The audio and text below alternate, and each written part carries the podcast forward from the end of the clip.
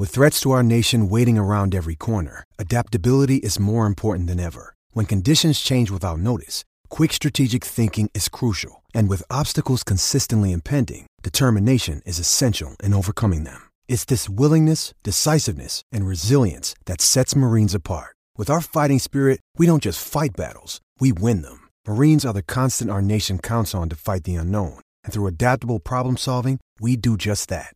Learn more at marines.com. I'm Alex Rodriguez. And I'm Jason Kelly. From Bloomberg, this is The Deal. Each week, you'll hear us in conversation with business icons. This show will explore deal making across sports, media, and entertainment. That is a harsh lesson in business. Sports is not um, as simple as bringing a bunch of big names together. I didn't want to do another stomp you out speech. It opened up so many more doors. The show is called The, The deal. Deal. Listen to The Deal. Listen to The Deal on Spotify. You're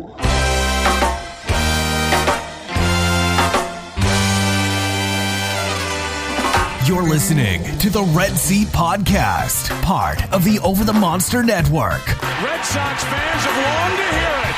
The Boston Red Sox are world champions. Hosted by Jake Devereaux. It's gone.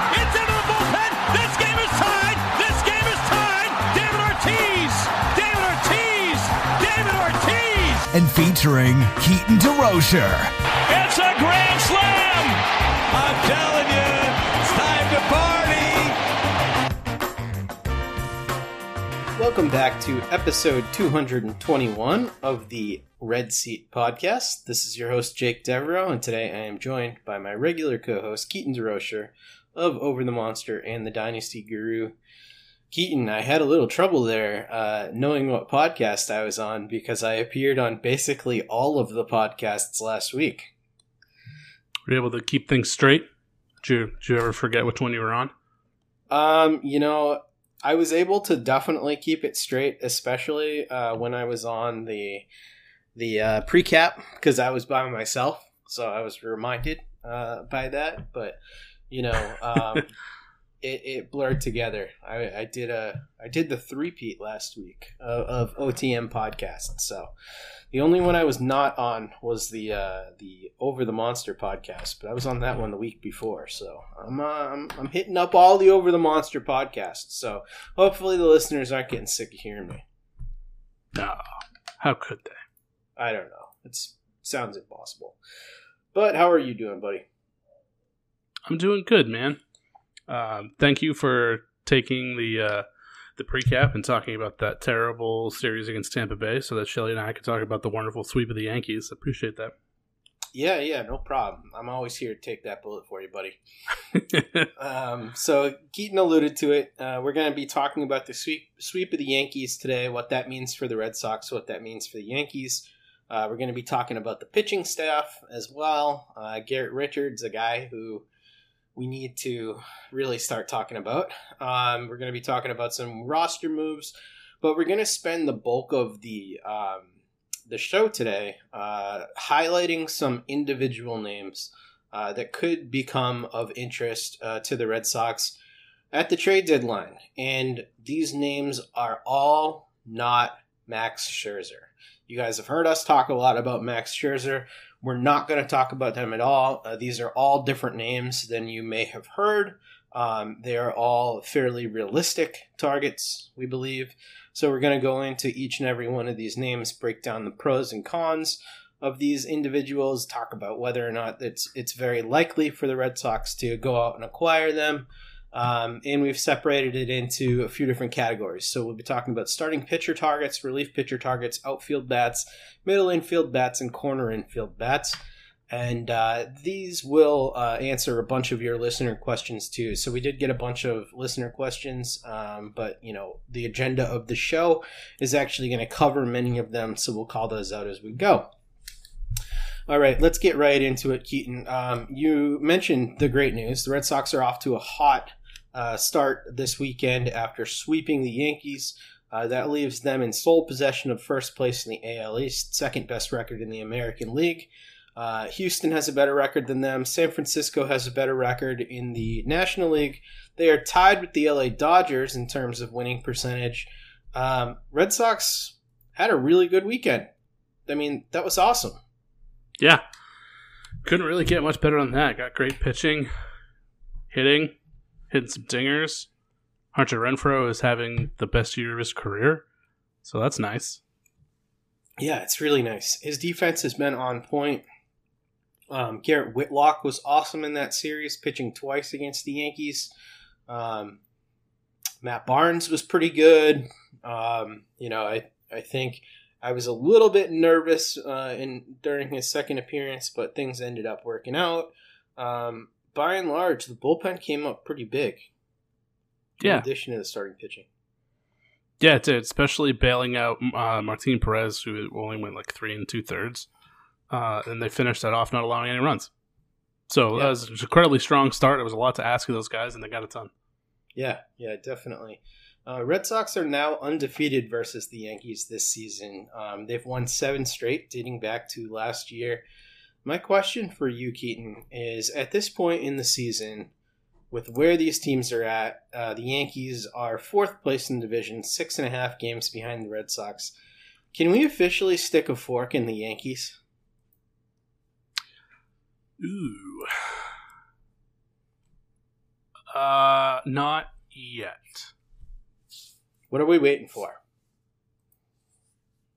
They still have a bunch of games against the Red Sox. And I mean they can make up six and a half is is a decent sized lead, but it's not something that can't be overcome. I mean, we're only halfway through the, the season. We're basically at the midpoint now, right? Mhm. Like upper seventies in games played. Or yeah, yeah, just about right at eighty. Um and it's the Yankees, so I just I have a hard time writing them off until they're like pretty darn close to mathematically eliminated. Although struggles of guys like Gerrit Cole are bad. Like it's four and a half ERA over last month. Basically, since they MLB is like we're gonna crack down on this stuff. Seems like that was a big part of his game, not unlike Garrett Richards. Um, so that puts a big biff in it. But they're also gonna get Kluber back. Um, there are other guys that have been on the shelf are presumably going to come back. They'll probably put up a fight, and they have a ton of games left against the Red Sox. I think they've played a lot against Tampa, so it might be more difficult for them to to make up ground on Tampa. But there are still plenty of games against the Red Sox, and uh, you know whatever the Red Sox or Yankees are doing in the standings, those games are always tough. So I I'm not there yet. I'm gonna I'm gonna um I don't know what is this me being an optimism guy, but I'm gonna stick a fork in the Yankees uh, right now. I just think there's way too many problems on this team, and I totally get what you're saying. Um, I still feel anxious during close Red Sox Yankees games, uh, even when I know the Yankees are an inferior team. But to me, there's just way too many problems on this club. I mean, looking looking at their lineup, everyone in that lineup is right-handed except for Brett Gardner, who sucks at baseball now. Um, you can't have that many right-handed bats in a Yankees lineup. Um, it's an old team. It's an underperforming team. Um, the bullpen is good. The starting pitching is just as suspect, if not more suspect, than any of the other AL East teams. Um, Gerrit Cole legitimately looks like a number two or three starter now that he's not using Spider Tack. If I'm them, I'm crapping my pants about the fact that I have to pay this guy through what? How many years do they have him? He's locked up through through 2028. Oh my word. Through 2028 they have to pay this guy to pitch without spider tack and he's going to get paid 36 million per year and they're going to be paying uh, Giancarlo Stanton who has many problems of his own through 2028 as well. It's or 2027. It's it's crazy the amount of money they have locked up into these guys that are now looking like massive question marks. Yeah, but I mean, there are also questions about the Blue Jays, the Rays, and the Red Sox too. So I guess that's where I'm more hesitant to write them off. I mean, you're 100 percent right about all those issues, um, but there are still question marks about Red Sox starting pitching. There are times where the offense has been inconsistent, although significantly better than what the Yankees are dealing with. Um, the bullpen, Matt Barnes is really the only one that we can really feel com- well. And Garrett Whitlock too. I'll include those two guys are like the only two like locks there in the bullpen. Um, you know, these are areas that we're going to also discuss as ways to upgrade via trade. But I think there's there's not a sure thing with those those top four teams. The Red Sox have clearly been the most consistent, and that puts them you know squarely in, or for at least for the moment, um, in sole possession of first place. But I just I'm not. There's still too much baseball left for uh, things to be able to change. Like I mean, we've seen teams go on like massive swings. Like 2019, the Nationals were like 22 and 29, and then made it ended up winning the World Series. Ended up turning it around, having a wild second half. Like they are, they have uh, the Yankees absolutely have flaws, but they could also be one of those teams that just all of a sudden play 650 ball over the second half after the All Star break and put themselves back into it, especially with a bunch of games against the Red Sox. So yeah, just I'm, I'm, more hesitant. I mean, I'm not I'm not saying I believe that it's going to happen. Right. I just we've we there's too much baseball left, and we've seen weirder things happen that I'm just not ready to write them off completely. Yeah, eh, that's fair. Um, I just I have such a hard time overlooking the fact that this is a Yankees team that can't score, and and that's the thing that freaks me out about this Yankees team, and it's it's awesome to see. But you know, the only two teams that they've scored more runs than in the American League are the Detroit Tigers and the Baltimore Orioles. Low bar. Yeah, I mean, and Red Sox are second in the American League in runs behind the dynamic Houston Astros. So it's really uh, a tale of two two teams uh, in regards to that. So it's going to be interesting. Uh, I love to see it. It's really nice uh, after just so many years of freaking out about the Yankees. You know, I spent my whole childhood, you know, looking looking up in the standings against the Yankees. So it's uh, it's very nice to to be in this position at this point. and also like, you know, talk in the preseason. It was all about how the Yankees were going to win this division by like ten games. You know, no one was even giving the Rays a chance with the fact that they got rid of Snell and they lost Charlie Morton and blah blah blah blah blah. It is just really funny how things have worked out. Yeah. Like how the Giants have the best record in baseball. It's been a weird year. It's been a very weird year. All right, so um, over this past week, since we've last spoken, we last spoke on the 21st. Um, Red Sox have really turned things around in the starting pitching department, and I think that's where um, we've seen sort of the biggest gains and, and, led to their success over the past week. Nick Pivetta uh, carried a no hitter through uh, almost to the seventh inning, or almost through the seventh inning. Uh, Nady Eovaldi pitched into the eighth inning against um, the Yankees and looked incredible. Erod, incredibly strong performance against Gerrit Cole. My question to you, Keaton, is out of these last uh, three performances this week from Pivetta, Eovaldi, and Erod, which one of these impressed you most? Oh, it's got to be Pivetta. Six and two thirds of no hit ball. That that's got to be it. Um, it was really great to see Evol or uh, Erod turn it around after having such a string of poor starts, uh, and just pitch super well and uh, Eovaldi had kind of been scuffling a bit, but it seems like he's had he's put a couple start good starts in a row. Um, it has it's certainly been a weird year for pitching, but I never thought Nick Pivetta would be on the uh, the no hitter alerts yeah. on the MLB app. So that one that one was shocking, and not only that, it was against Tampa Bay in a game that they needed to win to get first place back right. from Tampa. So big spot, good yeah, offense too. Good offense, big spot, and crushed it. Yeah, he was awesome. And the thing that's been really good about Pivetta is just how well his fastball has been playing this year. It's a true weapon for him. And uh, I was really encouraged to see that Pivetta has not been one of these guys that's been really adversely affected, you know, by this whole crackdown on sticky stuff. Um, I've been watching closely all of the Red Sox starters since it happened, and I've been looking for them to bounce back with good performances. And, you know, this Pivetta thing lets me know he can do this against the top offense. Um, so, I mean, he, he had been the guy that I've been most skeptical about in this rotation. Um, when we did our rankings like a month ago of how much we trusted these guys, I had him fifth. I mean, I would have him easily top three now. Yeah, I think I'm with you. Well, you pointed out. Um, now I can't remember who was it against. Was it Zack Wheeler? And you were like, Pivetta just snatched his stole and has been pitching on a tear ever since. Uh, that was against um, uh, Jacob Degrom. Yeah, that was it. Degrom. That's the Yeah. one. No, no, no. I'm sorry. It was Garrett Richards who was against Degrom. Uh, who soul did Pivetta snatch? Maybe it was Zack Wheeler's soul. Maybe you were right the first time. I can't remember.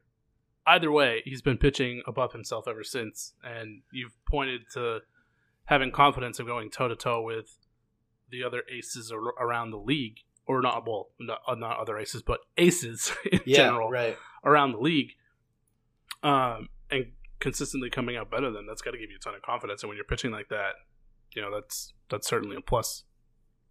Yeah, it really is, and um, you know the stuff looks looks every bit as good um, as as he thinks it is, um, which is which is always nice. And his breaking ball's been really solid as well.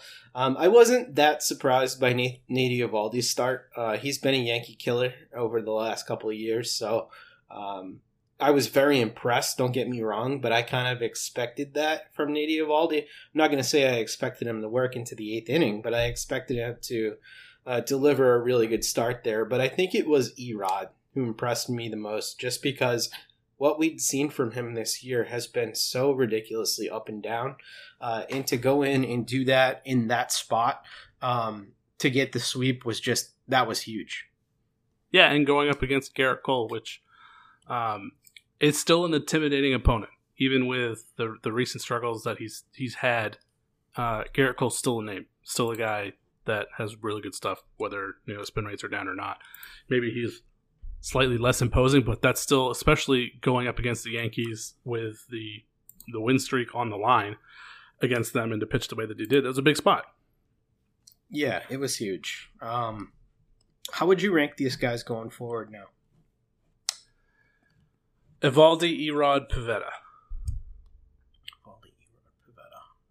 Yeah, I'm with you. I think that's the right order. Um, all right, it's time we should talk about Martin Perez.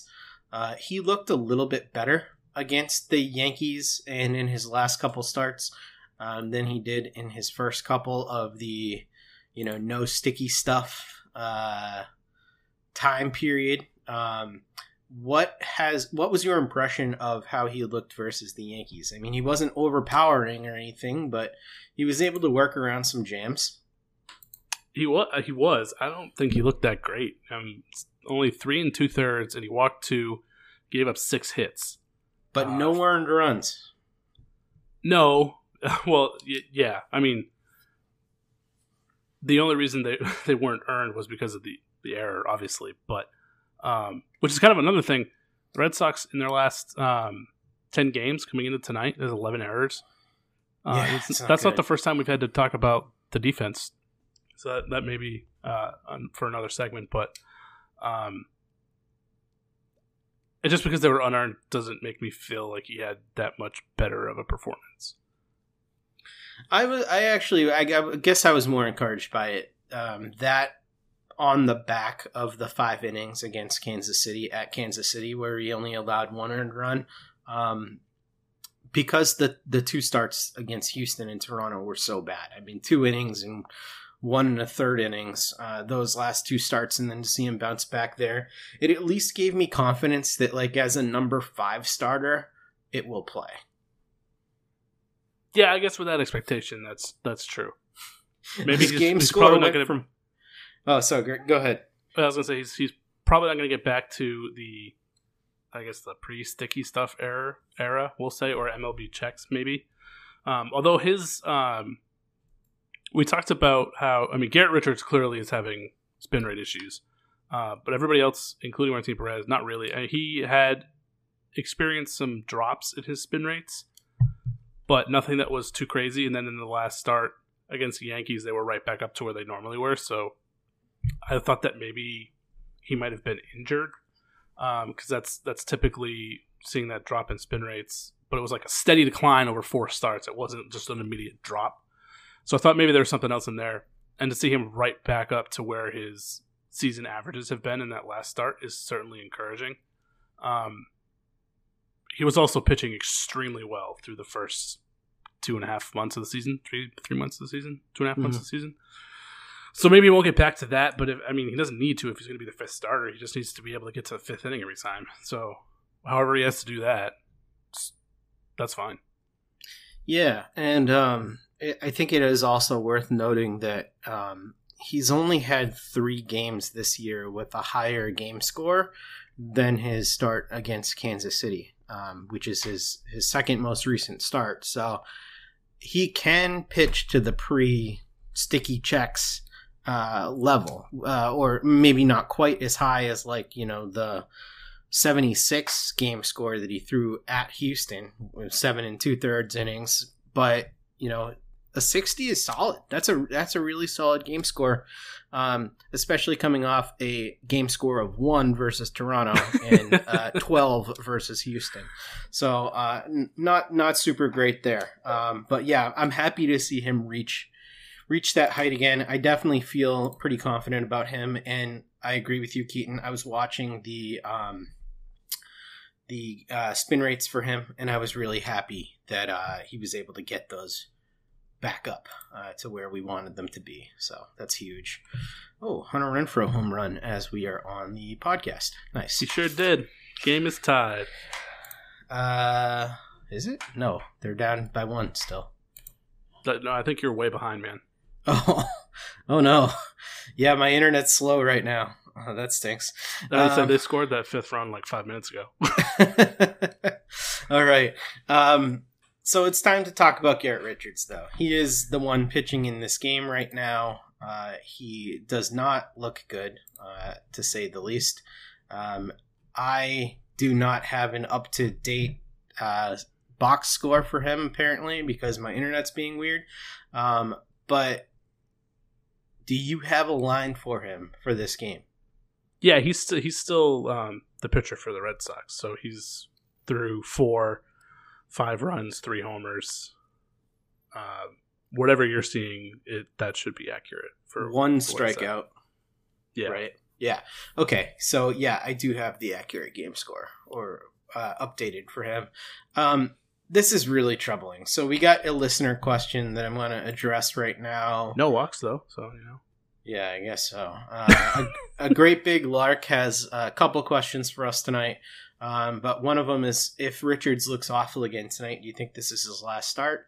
If Houck is ready to be called up in a week, do you think the Red Sox have enough bullpen depth to do a bullpen game uh, every five days for two to three weeks? Um, I think that I have seen enough from Garrett Richards at this point with this game as well. Uh, he gave up five in this one so far. Uh, this one could get worse. The three home runs were absolute shots. I mean, it's just. He doesn't look good to me. He hasn't looked good in a while. He's giving non competitive starts at this point. Um, I am ready to give him the Phantom IL stint and call up Tanner Houck, even if that means that you're only getting like three to five innings from Houck when he comes up. I think the bullpen is built to handle that right now. And uh, at this point, like Garrett Richards is putting you in a hole every time he goes out there. Yeah, this is where the Red Sox need to step in and just save him from himself at this point because he can't be learning new pitches and testing them out at the major league level in competitive games. That's not going to help you as an organization. He you like phantom IL stint immediately so he can actually like on the side with pitching coaches work through this, figure it out, give him a couple rehab starts in AAA to see if he's actually comfortable with it, if it's going to take, and then try and slot him back in there again at the major league level. Or if it doesn't work, then DFA Matt Andriese, and he's the new Matt Andriese, the guy that just comes in in games you're already losing and uh, pitches until it's over, no matter how bad he gets hit. Because rolling him out while you're trying to win a division now is just not going to work while he's trying to learn new grips and new pitches at the major league level. That's like there's a reason why players do that in spring training, and then if it doesn't work, abandon it. Like that's it's not something you can do at the major league level every fifth day. Yeah, and one of my problems with with Garrett Richards, and uh, I've talked about this with Shelly a little bit. Um, it it doesn't seem to me like he's super committed to learning how to pitch without this stuff. It seems like he's still in this mode of throwing kind of a tantrum about the MLB doing this and like taking it personally and blah blah blah blah blah. Um, he's not the only guy this sucks for. Um, and bottom line is you need to adapt and figure out how to help your team. Um, and and to me, I, I just don't think he's doing that. What do you What are your thoughts on that piece? I think that he is, but I'm. I mean, I'm basing that off of like what we've heard from Cora, and like he talked before the game today about Garrett Richardson, they said that they were happy with the progress that he had made in putting in effort to try and learn new grips and work around this, and he was looking forward to Richards taking some steps forward tonight. Um, obviously, the ball's flying out of the yard, but he has at least not given up a run in his last seven outs. So that's a plus, or eight outs. Um, so that's a plus. But uh, yeah, terrible first two innings. The last two innings have been all right. Um, still only the one strikeout. That's pretty tough. But yeah. no walks is nice to see. Yeah, I guess if you're really looking for a silver lining there, I mean his his uh, his effectiveness has just gone down, and it seems like it's more than just the spin rates. It seems like it's mental to me. Um, since the crackdown on spin rates, his, game scores have been 37, 27, 9. Uh, and then this gem tonight so far, uh, which will be slightly better than the nine, uh, but not very good.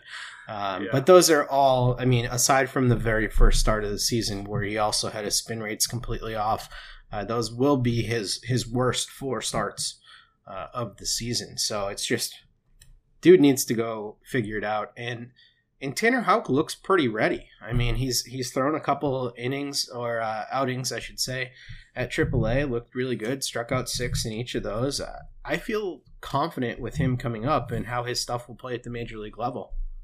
Yeah, I mean, we've already seen him be really good at the major league level and against really good offenses. So I don't know why we wouldn't have confidence in that. Yeah. So if if you're Cora, you make that move right away. Um. Well, he just got a second strikeout of the night, so maybe I'm starting to buy back in. Uh, that's I'm not kidding. I'm not serious about that. Oh, okay. no, um, that's I all mean, it took. The bar's low. Well, yeah, that's true.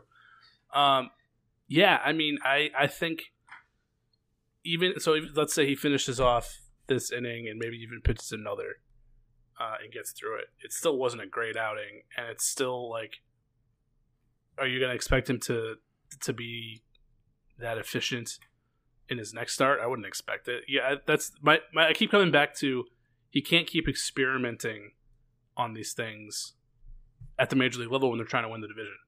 Right. Like they're not doing themselves any favors with that. So I just don't understand how you couldn't make that move and at least like give Houck a chance. I mean, Garrett Richards is making too much money. He's not going to go away completely. He's going to be on the major league roster in some form or fashion. But if he he can't figure this out enough to be a starter for you, then you got to move him to the bullpen and you know save him from himself and uh, just see if he can figure it out in the offseason uh, for someone else. Yep, I agree. I agree. Um, before we get to our main segment of the night, talking about this trade stuff, a little bit of uh, minor roster moves since the last time we uh, had this podcast. Uh, Connor Wong did get the call up for Kevin Plawecki, which was a little bit of a surprise, but I actually think he looked pretty good calling the game the other day. Um, and uh, Michael Chavis is up for Christian Arroyo. So, uh, Keaton, uh, which one of these are you celebrating more, your your boy or being right about Connor Wong? Yeah, I'm kind of surprised that I was right about Connor Wong because you pointed out that he was not having a great uh, AAA debut. No. So that was kind of surprising. But then again, I mean, they're not relying on him on an everyday role here. So maybe that's not not that bad. But of course, it's my boy Chavis. I'd expect nothing else uh, from, from you than to be excited about James. So that's good. Um, all right. So let's get right to our main segment of the night. Um, we are going to be talking about trade targets. Um, we had a question from a great big lark It says, as much as I love hearing about pipe dream trades with the Nationals, do you think Bloom? What do you think Bloom will actually do at the deadline? Feels like he's doing. He's he will be content doing small trades to tighten up the bullpen, maybe a three to four starter. What do you think? Uh, again, not wanting to hear our optimal scenario about uh, Max Scherzer, um, but maybe a more realistic trade scenario. We also got a question from J Pick. Uh, I'm not 100% sure what your actual Twitter name is, but he says, uh, What would the prospect cost be for impending free agent uh, Starling Marte? Uh, taking Santana's roster spot as a leadoff uh, center fielder. Can't imagine the Marlins holding on to him and paying him five million from August to September just for the qualifying offer compensation. So he is one of the guys we are going to address tonight, uh, Starling Marte, as well. Um, we're going to talk about starting pitching first because I think Keaton, are we both in agreement that starting pitching is probably the biggest area of need for this team? Yes. Okay, cool. I'm Alex Rodriguez. And I'm Jason Kelly. From Bloomberg, this is The Deal. Each week, you'll hear us in conversation with business icons. This show will explore deal making across sports, media, and entertainment. And that is a harsh lesson in business. Sports is not And, uh, as simple you know, as bringing a bunch of big names together. I didn't want to do another stomp you out speech. It opened up so many more doors. The show is called The Deal. Listen to The Deal. Listen to the deal on Spotify. So I have uh, collected eight players who may be available. Uh, I'm going to run through those names real quick, and then we can discuss these names. Um, the names are Caleb Smith, a lefty uh, for Arizona. He has two more arbitration years left, um, including this one. So uh, you'd be getting him for about a season and a half if you were to trade for him. Uh, Arizona is terrible. Charlie Morton, a free agent after this year, 2021. He's owed 15 million bucks. Um, he's for the Braves, and uh, the Braves are not having a very good year. Germán Marquez, a name we've talked about before, 26 years old. He is arbitration eligible, or not arbitration eligible. He is signed from 2021 through 2023 with a 2024 team option. Jon Gray, uh, also a Colorado Rocky, like Marquez. He's a free agent after this year. Kyle Gibson, who is somehow leading the league in ERA, uh, he is uh, signed through 2022, so you'd be getting him for a year and a half. Jose Berrios, uh, another guy, a year and a half of control left. His last RB year is 2022. Uh, Kenta Maeda is signed through 2023. Both of those guys are twins. Uh, that club is struggling mightily, uh, and he has a very cheap salary of about three million bucks. And then Danny Duffy, uh, is another option. Uh, he is the one who's pitching against the Red Sox right now. He's a lefty. He's got 15 and a half million bucks due to him uh, this year. Um, he's a free agent after this season. Royals probably don't have him in their plans going forward, so uh, and they probably don't. They're probably not super thrilled about paying him that money. Um, out of these eight guys, do you have any that interest you more than others? Yes. Caleb Smith. Okay. Uh, he is having a really good year so far this year. Um, and like you pointed out, he has two more years of control after this. He's also only making 1.4 million uh, this year, so that would be prorated down to well, whatever it is at the time that they would have acquired him. But this is the this is the key to me. Um, the Red Sox, as it stands right now, have 1.2 million dollars to spare before they hit the luxury tax. Um, seems like they don't want to go over for this year's team. Uh, otherwise, I feel like they may have put in a little bit more effort in the offseason to um, on a, a couple of the guys that we talked about, um, like all offseason, that we were hoping they would kind of make some some changes, and they didn't make a splash in the offseason. Um, they're obviously in first place right now, so they probably don't feel like they need to make a major splash. Uh, I'm hoping that is not the case, and they want to add someone, but adding a guy like Caleb Smith who has a lot of control and is not making a lot wouldn't put them over the, the threshold would give the starting pitching an immediate boost uh, that they need uh, while also qualifying what I assume are the financial restrictions that they are kind of dealing with.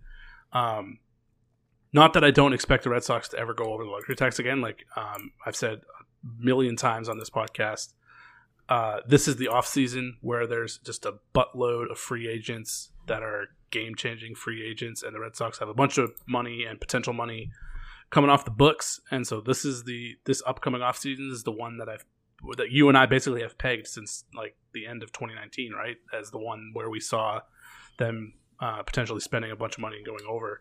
I Yep. don't think that they would being basically this close to that offseason. I don't think they're looking to make a move to put them over right now.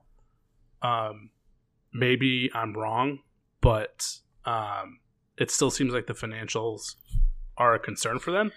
And Caleb Smith, they would be able to acquire with uh, staying under the the luxury tax for now, uh, which I think would be a major boost to him. So not only is he a good player, I think he fits the financials and all the yada yadas, um, and so I think he would be a great fit for this team. And Arizona um, is just an absolute mess, so I don't think it would take a ton to convince them to move him.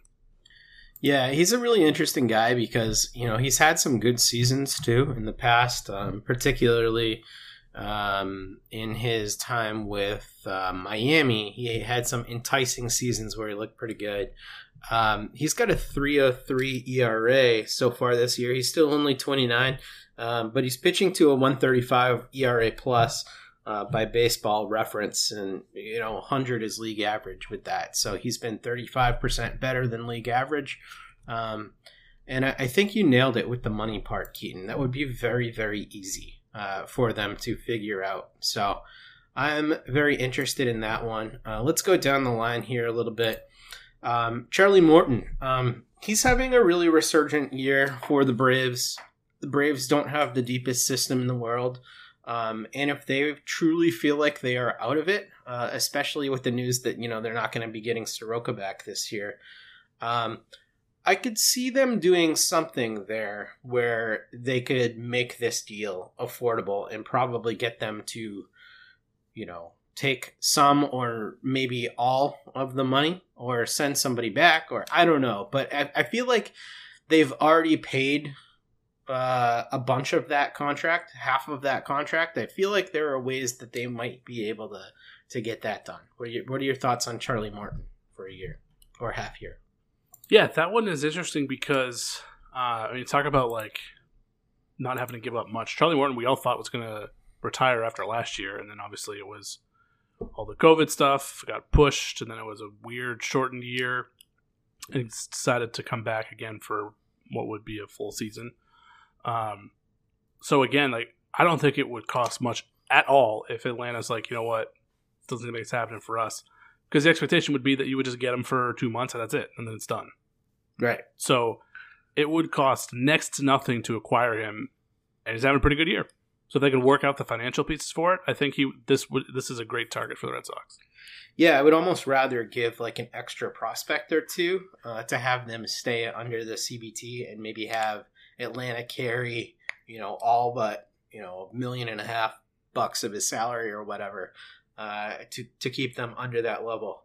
However, um, if they couldn't do that, um, if they had to go over the first uh, threshold of the CBT, um, I wouldn't hate that for a guy like Morton, who I think could really be a game changer uh, when it comes to the playoffs, especially if you can get a guy like Chris Sale back uh, in the rotation by playoff time.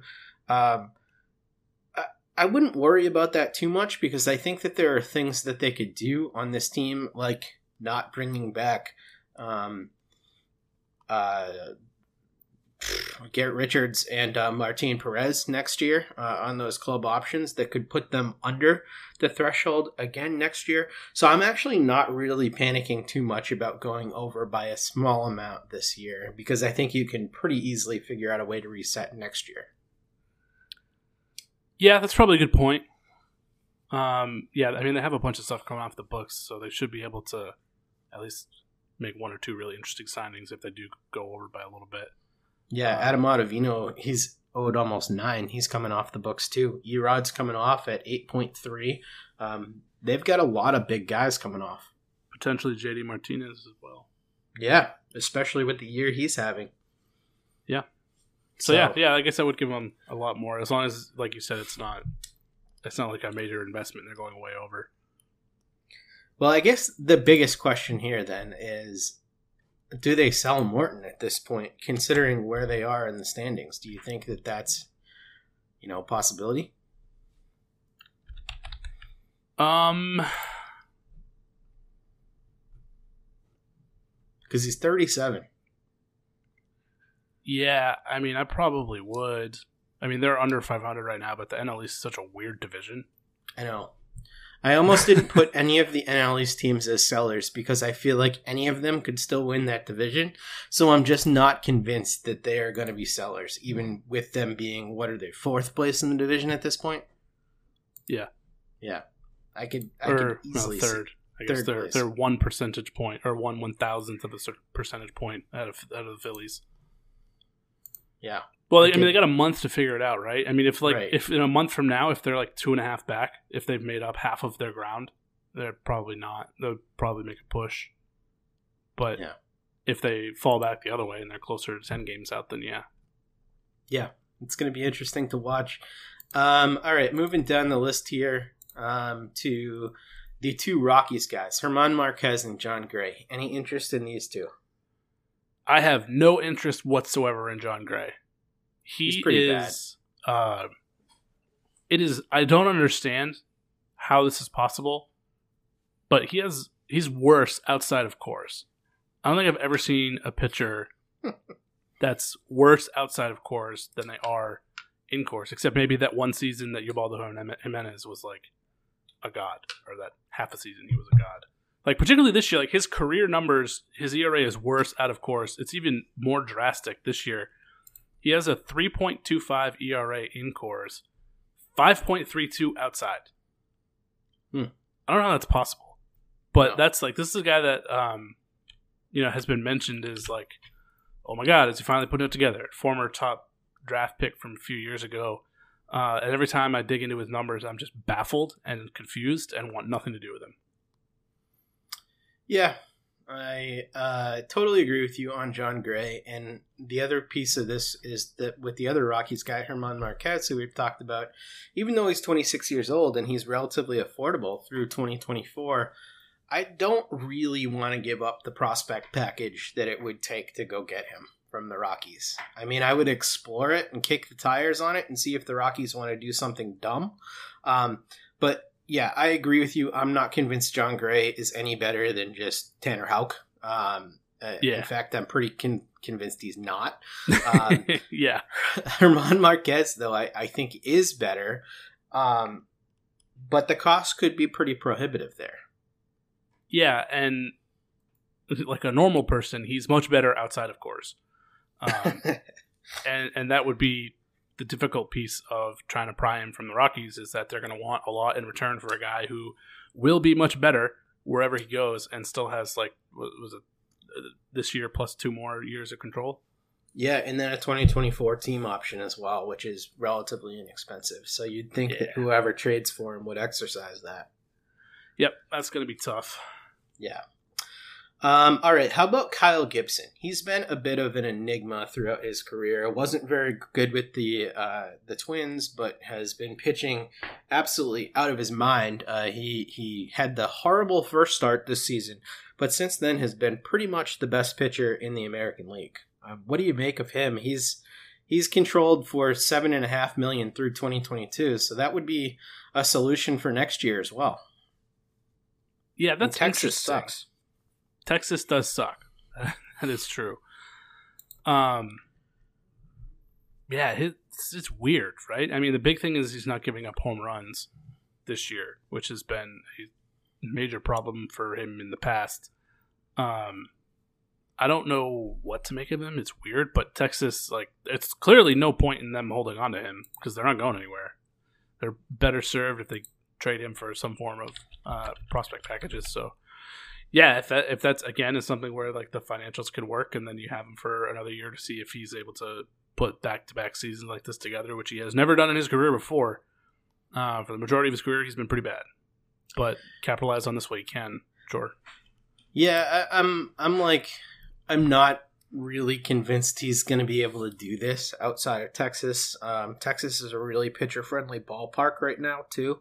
Um, and it just feels like there's nothing that he's done in his career that tells me that this is something that he can sustain. Um, so I would be cool with it. Um, see if we can catch lightning in a bottle, and I think you know he could definitely be a four or a five starter, even if he comes back to earth. But I don't. I'm not paying through the nose uh, to get a guy like this. The price would have to be right for for Gibby. Yeah, agreed. Um, the Twins, probably the most unexpectedly bad team this year. Uh, they are tied with the Royals in record right now, um, and just seem to be going nowhere. They're ten games below 500. Um, they have two starters who are really interesting. Jose Berrios, uh, who was their highly touted prospect, um, and he is uh, he's got a year and a half left of team control.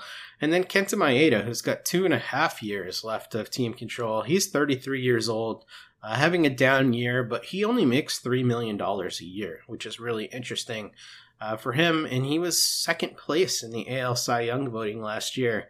Um, do you like either of those guys? I so initially, yeah, I liked both. Um, but Berrios has actually just been a guy that's like never fully put it together, um, and has like continued to show promise and then kind of not put it together. And it's kind of like one of those things where after like five seasons of this, is this just who he is? Um, or can he actually like be unlocked if he goes somewhere?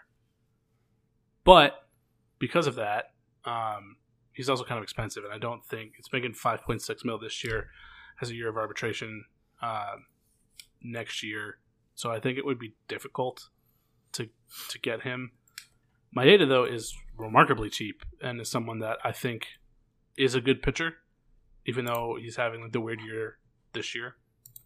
So I wouldn't mind trying to make the financials work there, um, and it wouldn't take much for it to work because whatever the prorated is probably would work within um, you know that threshold that they're dealing with right now uh, and then to have him that cheap for the next two years, like I would much rather have him making three million dollars than uh, Martin Perez and Garrett Richards making like a combined was it 16, 17?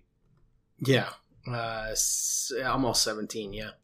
Um, this is my favorite of all of these uh, possibilities. Is Kenta Maeda by far. Um, you know, I there's just so much more evidence of him being a very high level pitcher um, throughout his career um, than what he's doing this year, which is just weird. I mean, he has that 4.85 ERA. Um, it feels very unlucky. He's also not been super healthy this year. He's been dealing with all sorts of different ailments over his body. Uh, I'm not even going to say they're like uh, all connected. They're all just like random injuries that he's been getting. Um, I think like you know you, you, get this guy if you can get Kenta Maeda to a level where he's feeling healthy by the time the playoffs roll around, that could be a game changer. And like you said, Keaton, having that cheap of a salary for him really opens up so many possibilities for the future. Yeah, yeah, would I'd be holding on that one. Yeah, so I mean, you'd be getting him for years 34, 35, 36 that doesn't really freak me out too much, especially because he's had relatively low innings totals uh, while he's been in the major leagues, um, dating back to his first year in 2016. Yeah, well, the Dodgers kept um, using him as like primarily reliever to keep his costs down, um, right? And that ended up just benefiting the Twins. So why not have it benefit us? Yep. And then uh, last guy here, Danny Duffy. Um, any interest in Duffy? So he's super weird because I don't think he's very good, but he's having an incredible year. Uh, well, I guess with the exception of tonight, where uh, he's given up three homers and four runs to the Red Sox. But besides that, I mean, he's a 1.83 ERA. Um, the FIP and XFIP are about double that, but that's still that's not all that bad. But for the majority of his career, he's been more of like a, a four, four, two, four, three kind of guy. Um, so I don't, I don't, really know what to make of him. I guess I would, I would rather pass because I just don't know what to, to think of him. And if we're gonna make a move, I'd rather be more sure of it. Um, striking out way more people than like he's two and a half K per nine ahead of his career average this season. I don't get that. Yeah, that's so weird. I don't really trust it, and the fact that he makes fifteen and a half million bucks this year means that the financials are going to be kind of tricky Yeah, anyway uh, with this one. So yeah, that would be kind of last place for me, maybe tied with uh, Jon Gray for for these ones that I'm not super interested. If I had to rank my top three though, out of these starting pitching possibilities, taking everything into account, I would rank it Kenta Maeda one. I would have uh, Charlie Morton two and Caleb Smith three. How would you have it? I would flip uh, Smith and um, who was the second one that you said? Morton. That one. Yep, I'd flip. Okay. Yeah. Nice. All right, let's move on to relief pitcher here. Uh, I had four relief pitcher targets. Um, first one was Yimi Garcia, who is a free agent after 2021. The closer for the Marlins. They are last place in their division. They look to actually be kind of far out of it, so that's an interesting one. They should probably be sellers. Uh, Ian Kennedy, a free agent after 2021, also the closer for uh, Texas. Again, free agent after 2021, so he is relatively cheap, probably having a good year. Kendall Graveman, uh, closer or closer part part closer, I guess, for um, the Mariners. Um, they are kind of interesting because they're third place right now, so I'm not 100% sure they sell, but I don't think they believe they can win that division. Um, so they're probably going to sell since he's a free agent after 2021. Uh, and then Daniel Bard. Uh, if that name sounds familiar, it's because that's the same Daniel Bard that we used to have. He's a free agent after 2022, which is his last arbitration year. He's not having a very good season, um, but I thought that one was kind of fun, so I put it in there. Yeah, um, it's also could be the Coors effect with him and having kind of a down year. But all four of these guys are actually really interesting, and they're not making much money. Um, so they would all work. Probably like you, you could work to acquire one of these guys and one of the starting pitchers that we talked about um, for this year and have it work. And I think that would be just the upgrades that the entire pitching staff needs. Do you have any um, preference, or how would you rank these four starting uh, relief pitchers in terms of uh, how Um, much you would like to acquire them? Kennedy and Graveman, I would say like one A, one B, and then Garcia and Bard. Uh, Graveman and Bard. Uh, no, Kennedy and Graveman, one A, one Uh, B. Oh, Then oh, got you. and I got you. Okay. Yep. Um. Yeah, I would probably have it.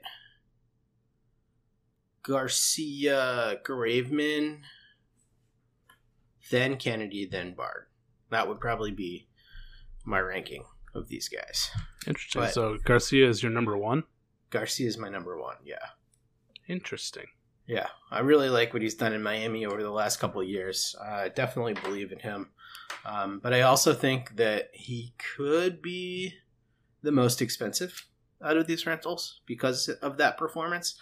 Um, I kind of have a feeling like Kennedy might be the best deal out of all these guys, just in terms of the price. Probably. Yeah, I mean, I think Kennedy and Graveman are both better than Garcia. Um, so I would prefer to go after one of them. But I mean, all all three of those guys have been really good for like more than a year, and they're incredibly cheap. Do you think they need to go after a reliever? You know, if you asked me before the season started, I would have said yes. Like significant all caps, couple exclamation points. But it has not nearly uh, been the disaster we expected, mainly because of Sawamura and Whitlock. Those additions have been tremendous. Josh Taylor being a god. Josh Taylor as well. Yeah, not um, you know coming into the year we didn't know what to expect uh, with Sawamura. Uh, Taylor has was just coming off of really bad 2020 and started off the season awful. Uh, and Whitlock, Rule Five guy, wasn't expecting anything at all. So it's I'm much more confident in this bullpen than I was in the beginning of the year for sure. Um, but you can't have like too many good relief pitchers on your team, especially if they're going to make a push for the playoffs. Um, Hunter Renfroe just hit his second home run of the night, by the way. Nice. God, yeah, I feel like um, if they go out and address starting pitcher, let's just say they pick up Maeda or Morton or Smith, one of the guys that we like. Yeah. I don't feel like they have to go get a relief pitcher. I would like them to. Uh, however, I don't feel like it's a need. But if they don't address starting pitcher, I feel like they need to add a reliever. Yeah, I would agree with that. All right, let's get some bats here before we uh, answer our final few listener questions and get out of here. Uh, outfield bats. This is the one that I think is probably the most unrealistic of them to address. Um, not that it's not a need, I just think it's probably the lowest end need of the needs on the team uh, right now, especially with Jarren Duran looming. Um, but four names that I put down here that are kind of interesting. Starling Marte, he's a free agent after 2021. He would be a perfect leadoff hitter, uh, as the listener question pointed out. Uh, David Peralta as a free agent after 2022 for bad Arizona club. He's having a pretty good year. Uh, Mitch Haniger uh, is a free agent after 2022, having a great resurgent year, uh, which is nice to see for, for Seattle. Um, and Joey Gallo uh, is having a bit of a tough year, actually, for Texas offensively, um, but still has just gobs of power, plays good defense. Uh, he is also controlled through 2022. Um, are you interested in bringing any of those guys into the Red Sox? Um, I mean, yes. Marte, I think, would be great. So same with Joey Gallo. Uh, and Joey Gallo also has experience playing the corners as well as the outfield, as well as DH. So you kind of uh, play with him in a bunch of different ways. Maybe even play him at first if uh, Dalbec's still struggling. I think um, all of these guys are going to be really tough with the um, like you said, it's a low priority, and then some of these guys like Marte um, is due. Well, he's making twelve and a half million this year. Obviously, that would be prorated to like f- probably around five ish, uh, and that's probably too much of a gap for the Red yeah. Sox. Um, Gallo's making six point two that's they could probably make that up, but they're also probably going to have to give up some of their better prospects. Gallo's only 27 and still a pretty good baseball player. Yep. So I think because it's a low priority in the price, probably not going to happen. Peralta's been like stinky good for like five years now. I really like him. He's a yeah. professional hitter. Yeah, and then again, Haniger had a string of really good seasons with Seattle. It's just it's just Duran being right there and uh, maybe Franchy having a bit of a resurgence in AAA. I don't think it's a position that they're looking at at all. Yeah, um, and I, I honestly think Haniger might be a culture guy for uh, Seattle too, that they just yeah. keep even though they don't really need him. Yeah, that's a good point. Um, I kind of agree with you, Keaton. I don't think they end up addressing this one because of Duran, because of price, and because of yeah, I guess those are the two main things here. And and prospect cost, like getting Haniger, Gallo, or Marte is going to cost you some prospects. I think Peralta's the cheapest out of these guys from yep. prospect cost, but like he's still he's still a fixture in Arizona. You know, he's still like all of these guys are kind of clubhouse leaders too. Yeah, yeah, you're right. So a little bit of an extra wrinkle there. Um, let's talk about our middle infield targets. I only put two guys here. Uh, Adam Frazier of the um, the Pittsburgh Pirates, who's having just an incredible season. Uh, he is arbitration eligible through 2022. And then Eduardo Escobar, who's having a great season for the Arizona Diamondbacks. He's a free agent after 2021. Uh, Eduardo is making about seven and a half million bucks, and Frazier, I believe, is somewhere around four uh, for this year. So Frazier's definitely the guy who you could probably fit in cost wise a little bit more.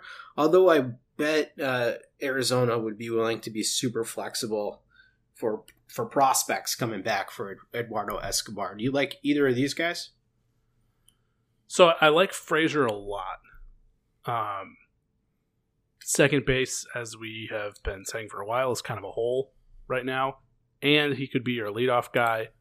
Um, he's looking at a season probably with like, first off, he has a 401 OBP, which is like twice as high as an OBP that we've had batting in the leadoff spot all year. So that's that's nice. Uh, and he's on pace for like a 10 homer, 10 steal season, which would be incredibly good uh, in this Red Sox lineup. And just his ability to get on base ahead of the guy sitting two through five would just be so great. I think it would be a perfect fit for this team. How worried are you that this 331 is BABIP fueled though? Because he does he has a BABIP that's about 60 points higher than his. Well, it's a little bit more than 60 points, 66 points higher than his uh, career average. Or oh no, 50, 54. 50 points, 54 points. Yeah, I mean that's still a jump, but um, I mean he's shown an ability to hit for average previously, like consistently hit 280. So even if you're getting 280 from him, the OBP is going to be significantly better than anything you have in a leadoff spot or hit, hitting second. Um, so even if there is some regression to it, it's still going to be better than what you have on the roster right now.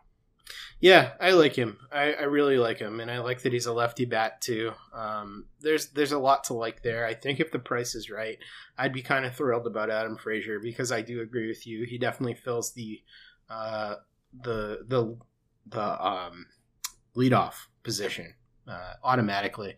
I'd be a little bit less excited about Eduardo Escobar. I'd still be happy with him, and I think he'd be a huge upgrade, uh, definitely. Um, but I'm not sure they need the power boost. You know, Yeah. they, they've got a lot of power. I, I feel like Frazier fits the need better. Yeah, I agree completely. Yeah, Eduardo uh, Escobar is just giving you that power piece, and I don't think you really need it. Also, they're um, both Chicago teams are already in a bidding war for him. Yeah. and I don't think you have the pieces to outbid either of them to acquire. No. him. So his uh, him being a little bit tougher to fit financially and already having a high price, uh, we're good. Yeah, the other wrinkle uh, that might help you in terms of Adam Frazier is that Cherington is in charge uh, over there. So uh, Cherington knows many of the players in this system, and it might be a little bit easier to strike a deal that way. Maybe. Yeah. Um, all right, let's get to our last part here. Corner infield bats. I picked two guys here. CJ Cron, who's having a great season for uh, the Rockies. He's a free agent after 2021, is making next to nothing, so that would be a very easy guy to acquire. And then Jesus Aguilar, who's one of the league leaders in RBIs uh, for Miami. Uh, he's making a little over four million bucks, and he is a free agent after 2021. Uh, would you be interested in either of those guys? Splitting time at first base. Interesting. Um, no. Mainly because I don't think it like like outfield. I don't think it's a major need. Like they've got like five guys who can play first base. Um, the I think both of these guys would be upgrades, but not enough of an upgrade that I'd be willing to, you know, spend pieces on acquiring them. Yeah, I'm I'm like mostly there with you, but the the thing is CJ Cron is pretty good. And I think he's better than Bobby Dalbec right now. So I guess it depends on like how much you want to give Bobby Dalbec the reins for the rest of the year. It might be the wrong message to send Bobby Dalbec by going out there and acquiring CJ Cron right now. Um, because Dahl- Dalbec has been so much better over the last you know month or so. Um, so I feel like he's trending in the right way, uh, right direction. So that's the only thing that makes me a little bit hesitant. Yeah, yeah. I think I'd rather just stick with Dalbec, giving him some kind of run there, give him a bit of a leash. Yeah, I think that's that's probably the move. So over his last uh, 28 days, Bobby Dalbec is batting 250 with a 443 slugging percentage. Um, so got a dinger tonight. Yep, and that does not include tonight's stats. So um, it, it feels like he's getting there. So I'm I'm also standing pat there. Um, so what would a good trade deadline look like for you using the guys that we've compiled on this list, what's kind of like the optimal trade deadline for you? Mm, Ian Kennedy and um, Caleb Smith. I'd feel good about it. Okay. Um, I would probably go Kenta Maeda, Yimi Garcia. But both in the same ballpark. Yeah. But yeah, I don't really think the need is offensive. So no. Yeah. All right, uh, let's get to some listener questions before we get on out of here. Uh, Eric Thurlow has our first question. He says, "With Franchy continuing to hit well, a call up may be warranted soon. He doesn't really plug the hole in center field, but Verdugo could slide over. Is there any chance uh, this delays Duran's call up if Franchy can hit well when he's up?" I'm good. He yeah, is crushing well, the ball though. Yeah, he is, I suppose. Um, no, I don't think it would delay it because I don't see him as an everyday outfielder anyway. I'd rather have Verdugo and Renfroe and then Duran out there as the everyday, and maybe he could be the fourth outfielder if he's hitting okay. Yeah, I mean, I think, I think you can t- you can bring up both. To be honest, I think that both would fit on this roster because I think that both. I don't think that Franchy would be worse than Danny Santana. Um, so I, I think you could potentially have both on this roster at the same time. I don't know what you think about that. Yep, I do. I agree. Yeah. Yeah. Um, all right. Um, next one comes from Mike Parker. He says, "What does Triston Casas need to do to get promoted to Worcester? Uh, it feels like this move is as delayed as Duran." Uh, referencing Duran's promotion to Boston. Um, that's a good question. I mean, just keep killing it. Um, they might be like the corresponding moves, I suppose. Um, I, like slide Duran up to the majors and then promote Casas. I mean, I guess there's, um, yeah, I don't know. Just keep doing what he's doing, I suppose. I think he he needs to probably work on his strikeouts a little bit. That's still been one of the things that he's probably doing a little bit too much uh, at the minor league level. Um, if he can get those strikeouts down to like around 20% or lower, um, I feel like they'll have no choice because when he does make contact, he crushes the ball. And I think that's what they want to see from Casas is more consistent contact. So that would be my guess. Yeah, I don't think the strikeouts are all that bad though. Um, I mean, he's at 25% right now, but for his style of hitting, that's not outrageous. We can live with that. No, it's not. It's definitely not outrageous. I agree. Um, the next question comes from Basic Braids, and he says thoughts about giving the backup more playing time to ease the load off Vazquez. You're the catcher guy, Keaton. How do you feel about this? Yeah, I don't have a problem with uh, giving some more time to Plawecki. Um, I don't know about Wong yet. Yeah, you probably want to lean on Vazquez well while Wong is in there. Yeah, I mean, but Plawecki's been a nice little player when he's in there, so yeah, I'm fine with that. Yeah, I really love Plawecki too. Um, I feel totally comfortable with him behind the plate, uh, calling the game and um, from an offensive standpoint. So yeah, I think that's it's a great idea to try and keep Vazquez more fresh. Um, but you know, he is such a big part of what the Red Sox do, and I know a lot of guys are comfortable throwing to him. So um, I think that kind of dictates his usage a little bit. But yeah, I think you're taking a lot fun. of taking a lot of speed off the bases, though, taking him out of the out of the line. That's right, Vasky the burner. and uh, the final question of the night comes from the big man, and he says, "Do you think the GM has some secret info that stops him from bringing Duran up?" No. What do you think it is that that is is holding him back? I don't know. Just that teams are stingy with good prospects. But they're think... they're already past the um I mean they're well past the gaining an extra year of control. And I my frustration is just seeing the black hole that leadoff has been. And like I'd rather see Duran out there than a revolving door of Kike uh, Marwin, JD Martinez every now and then, I just it there. I don't think that there is a legitimate reason for him not to be playing for this team right now. I think there is something to the fact that Worcester does play like a launching pad with the wind there. Um, so his stats are probably a little bit inflated. Um, and he definitely does still need to work on his defense a little bit more. Um, I wonder if they're looking at some situational hitting things, you know, how he's doing against different handedness and in different counts and things like that that don't necessarily always show up in the box score. Um, when you see at the end of the night, like, you know, Duran went, you know, four, uh, two for four with a bomb. Um, you know, you, you, look at that and you're thinking like, oh, all right, yeah, just bring them up. Um, but the team might be looking at that and they might be saying like, oh, well, the two strikeouts, you know, both came against a lefty and uh, in this particular situation. So it could be something like that that is just still holding them back a little bit. Could be. Could be. All right. Uh, that has been our show.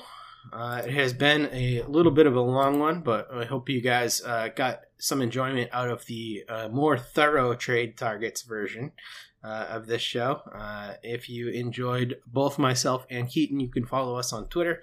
You can follow Keaton at the Spoken Keats. You can follow me at, at DevJake. You can follow the Over the Monster account at Over the Monster. And we thank you for joining us, making us part of your routine. And uh, be sure to check out the other shows on our network as well the Red Sox On Deck podcast, the Over the Monster podcast, and the Precap podcast. Thanks very much, and we'll be with you again next week.